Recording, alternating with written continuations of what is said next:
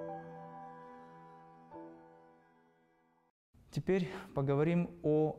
Now let's talk about a retreat.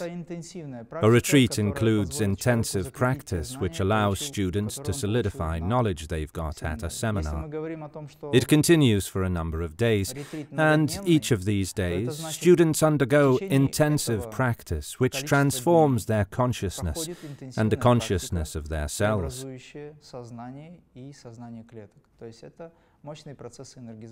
It is a powerful process of energization and transformation.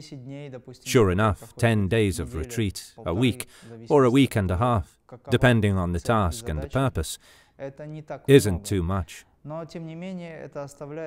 Nevertheless, this practice impresses upon people's consciousness greatly, and during the upcoming year or half a year, you have the chance to feel this powerful energy.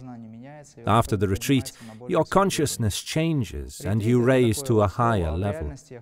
The word retreat is quite social, but in fact, it is an intensive practice of the Supreme Presence and living this presence. This Supreme Presence can be expressed as cosmic consciousness and aspiration to it.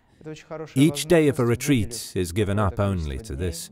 A retreat is a good opportunity to find time and create such an environment which will help you to avoid a decline, living your usual life. It will help you to uplift yourself.